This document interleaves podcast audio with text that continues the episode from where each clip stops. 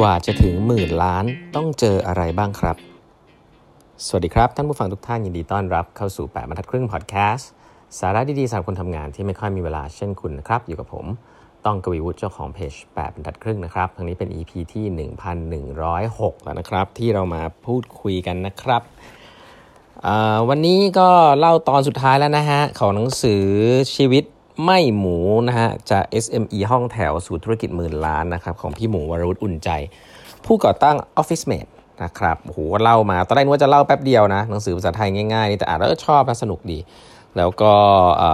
มาถึงตอนควบรวมกิจการละกับเซนทรัลนะครับแล้วก็เข้าไปอยู่ในเซนทรัลละนะฮะก็พี่หมูเล่าให้ฟังนี้ครับน่าสนใจเขาบอกว่า ตอนไปเซนทรัลเนี่ยก็ เลือกที่จะไปดูแล B2S ซึ่งอย่างที่บอกฮะเป็นธุรกิจที่ค่อนข้างขาลงนะ ขายเครื่องเขียนซีดี หนังสืออะไรเงี้ยนะก็ขาลงพอสมควร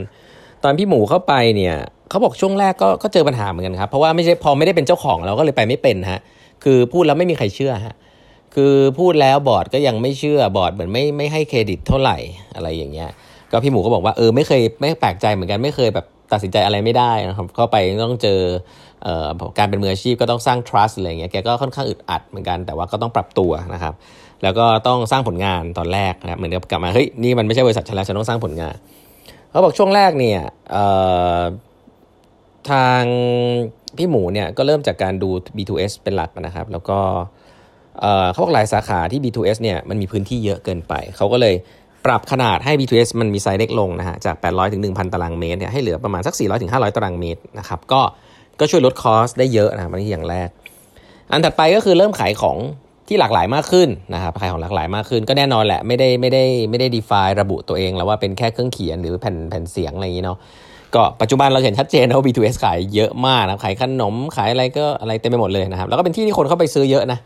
อุปกรณ์อะไรต่างๆ ก็เป็นไอเดียพี่หมูนะครับเพราะว่าพี่หมูก็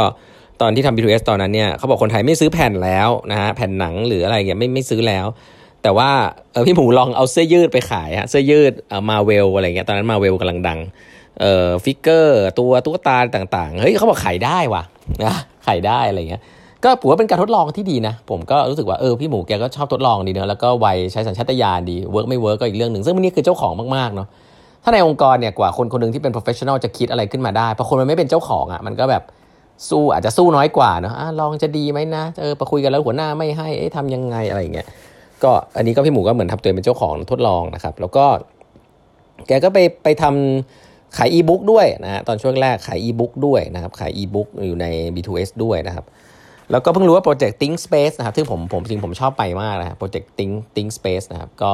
เป็นเหมือนกับร้านหนังสือใหญ่ๆนะฮะเหมือนเป็นส่วนต่อยอดของ B2S ก็ผมก็ชอบนะ Think Space ของของที่เซ็นทรัลเนี่ยเคยไปอยู่ที่ EastVille นะครับเจ๋งดี ซึ่งขณะพี่หมูเองนะครับ ยังเจออุปสรรคเลยนะครับ ว่าจะต้องพิสูจน์ฝีมือตัวเองนะครับ ให้กับบอร์ด BTS นะครับ แล้วก็เขาบอกว่าเวลาพอคนไม่เชื่อใจก็ไม่เชื่อใจฮะโหต้องทำนู่นนี่นั่น แต่พอทำแล้ว work ทีเดียวครับ ก็หลังๆก็จะอนุมัติอะไรง่ายขึ้นละผมว่าอันเนี้ยสำหรับผมเป็นประเด็นนะเป็น dilemma เลยนะ เพราะว่า ก็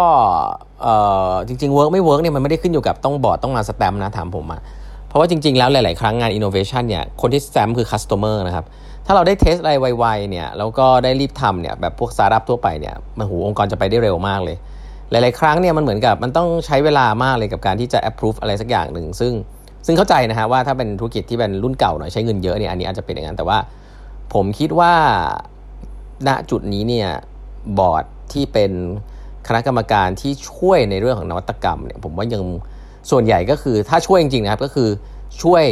สนับสนุนนะครับโดยที่ตัวเองยังอาจจะยังไม่ได้เข้าใจอะไรมาก ก็ต้องยอมรับครับว่าบอร์ดหลาย ๆ ท่านอาจจะผ่านยุคผ่านสมัยที่เป็นยุคอีกยุคหนึ่งมา แต่ว่าผมว่าบอร์ดเนี่ยมีความสำคัญมากเลยครับ ถ้าสนับสนุนในช่วงแรกเนาะซึ่งเป็นช่วงที่คนกลัวมากที่จะล้มเหลวอะสนับสนุนเขาให้กำลังใจคนทำงานเนี่ยนะผมคิดว่าถ้าคุณเลือกมาถูกคนนะโอ้องค์กรคุณจะไปไกลเลยนะครับ เพราะฉะนั้นเนี่ยขณะที่หมูวารุอุ่นใจยังต้องมาเจอจากที่เป็นเจ้าของนะก็จะต้องมาเจอคำสบประมาทคำอะไรอย่างเงี้ยผมก็คิดว่าเออก็ก็น่าสนใจดีนะครับ ที่เราต้องผ่านเรื่องเหล่านี้ไปให้ได้ แล้วมันก็จะถามว่าเอ๊ฟังก์ชันของคณะกรรมการเนี่ยมีอะไรบ้างนะครับต้องทำอะไรบ้างครับเรื่อง governance เองเรื่องของ strategy เองเองจริงๆแล้วหน้าที่เป็นหน้าที่ใครอย่างไรนะครับก็เรื่องพวกนี้ผมคิดว่ามีความสำคัญ แล้วก็น่าที่จะเรียนรู้กับมันมาก ๆ ในโครงสร้างบริษัทแบบนี้นะครับ พาสุดท้ายก็อยากจะฝากไว้ครับเพราะพี่หมูสรุปไว้ให้ดีครับว่าการทำธุรกิจเนี่ยให้โตจากล้านเป็นหมื่นล้านเนี่ยแต่ละ stage ไม่เหมือนกันครับแล้วก็สิ่งที่พี่หมูพูดเนี่ยผมว่าเหมือน startup stage เลยนะครับเพียงพี่หมูอาจจะไม่ได้เรียนสตาร์ทอัพมาแกทำเองนะแกก็พูดออกมาเอง ซึ่งมันก็ตรงกับธุรกิจระดับโลกหลายที่เขาบอกช่วงเซลล์หนึ่งล้านแรกเนี่ยไม่มีอะไรมากครับ เจ้าของใช่ไหมอยากได้เงินล้านนะ ขยันเข้าไว้ครับ อันนี้อันแรกนะ คืออยากได้ล้านแรกขยันเข้าไว้ครับนี่อันแรก อันที่สองครับ อยากจะได้ยอดสิบล้าน ช่วงสิบล้านเนี่ย ต้องเก่งฮะแล้วก็พัฒนาตัวเองให้มากให้รู้รอบฮะแล้วก็อาจจะมีการเรียนต่อปริญญาโทนะครับเพื่อ up level ขึ้น อันนี้คือคุณคิดจะโต business แล้วไม่ได้ทำแบบทำเล่น ๆ ไปวันๆแล้วนะครับไม่ใช่ขยันอย่างเดียวละต้องหาความรู้ใส่ตัวพัฒนาตัวเองเยอะๆนะครับคุณต้องเก่ง ถ้าอยากจะมีโตระดับ 10 ล้านนะถ้าเป็นระดับร้อยล้านเนี่ยคุณเริ่มร้อยล้านปุ๊บทีนี้คุณต้องเริ่มสร้างทีมครับ แล้วก็พัฒนากระบวนการทำงาน เพราะ 100 ล้านเนี่ยทำคุณเก่งคนเดียวไม่ได้ คุณมีโน้ตฮาวคนเดียวไม่ได้ คุณต้องเริ่มสร้างคนแล้วก็สร้างระบบ องค์กรส่วนใหญ่จะตายแล้วก็หยุดที่ตรงนี้ครับ คือสร้างโน้ตฮาวสร้างระบบสเกลเทคโนโลยีต่างๆ ไม่ได้ เพราะว่าจากที่เก่งคนเดียวเนี่ยกลายเป็นต้องบริหารคนเนี่ยจะเริ่มวุ่นวายแล้วนะครับการทำให้บริษัทโตจากร้อยล้านเป็นพันล้านเนี่ยจริงๆยากมากนะครับก็องค์กรส่วนใหญ่จะ stop อยู่ที่ตรงนี้นะครับ ทีนี้ถ้าคุณก้าวข้ามไปได้แล้วก้าวเข้าไปที่พันล้านหมื่นล้านเนี่ยส่วนใหญ่จะเป็นเรื่องของการเข้าสู่ตลาดหลักทรัพย์ แล้วก็ใช้ระบบแล้วทีเนี้ยหน้าที่ของคุณคือต้องคิดละเป็นคนคิดแล้วก็เลือกใช้คนให้ถูกต้องนะครับ มีระวังในเรื่องของ downside ต่างๆ เรื่องของคอร์รัปชันเรื่องของระบบต่างๆเนี่ยต้องรัดกลุ่มนะก็พอเป็นพันล้านหมื่นล้านเนี่ยคุณต้องรัดกลุ่มมากขึ้นนะครับ เพราะว่าคนมันจะเยอะแล้วก็รู้จัก ใช้อันนึงซึ่งพี่หมูเขียนไว้ ใช้เครื่องมือทางการเงินมาช่วยครับให้ธุรกิจคุณไปได้ครับมีการกู้บ้างนะครับมีการ leverage บ้างไม่เป็นไรนะครับบริหารความเสี่ยงนะครับเติบโตแบบยั่งยืน เพราะฉะนั้นแต่ละ stage ไม่เหมือนกันนะครับ แล้วก็มีมากมายครับ ผู้บริหารเหมือนสตาร์ทอัพเลยนะฮะอย่าง Google เนี่ยคนที่เป็น founder ก็ช่วยให้บริษัทมันโตได้ประมาณหนึ่งแต่สุดท้ายก็ต้องโดนถอดออกไปนะ Larry Page โดนถอดออกไปให้Eric Schmidt ขึ้นมาทำให้บริษัทเติบโตมาแล้วเข้าตลาดหลักทรัพย์ และ Eric Schmidt ก็ step down ครับให้ founder กลับเข้ามา เพราะฉะนั้นแล้วผมคิดว่าแต่ละ stage เนี่ยก็ใช้วิธีการบริหารที่แตกต่างกันไป สิ่งที่ special มากสำหรับพี่หมูก็คือว่าเป็นคนที่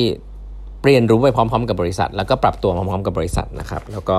จนเอาบริษัทเข้าตลาดหลักทรัพย์ยอดขายเป็นพันล้านหมื่นล้านได้ก็ต้องถือว่าเป็นคนเก่งคนหนึ่งในเมืองไทยเลยทีเดียวนะครับ ก็อันนี้ก็เป็นเรื่องราวของพี่หมูวรวุฒิ อุ่นใจนะฮะผู้ก่อตั้ง OfficeMate นะครับก็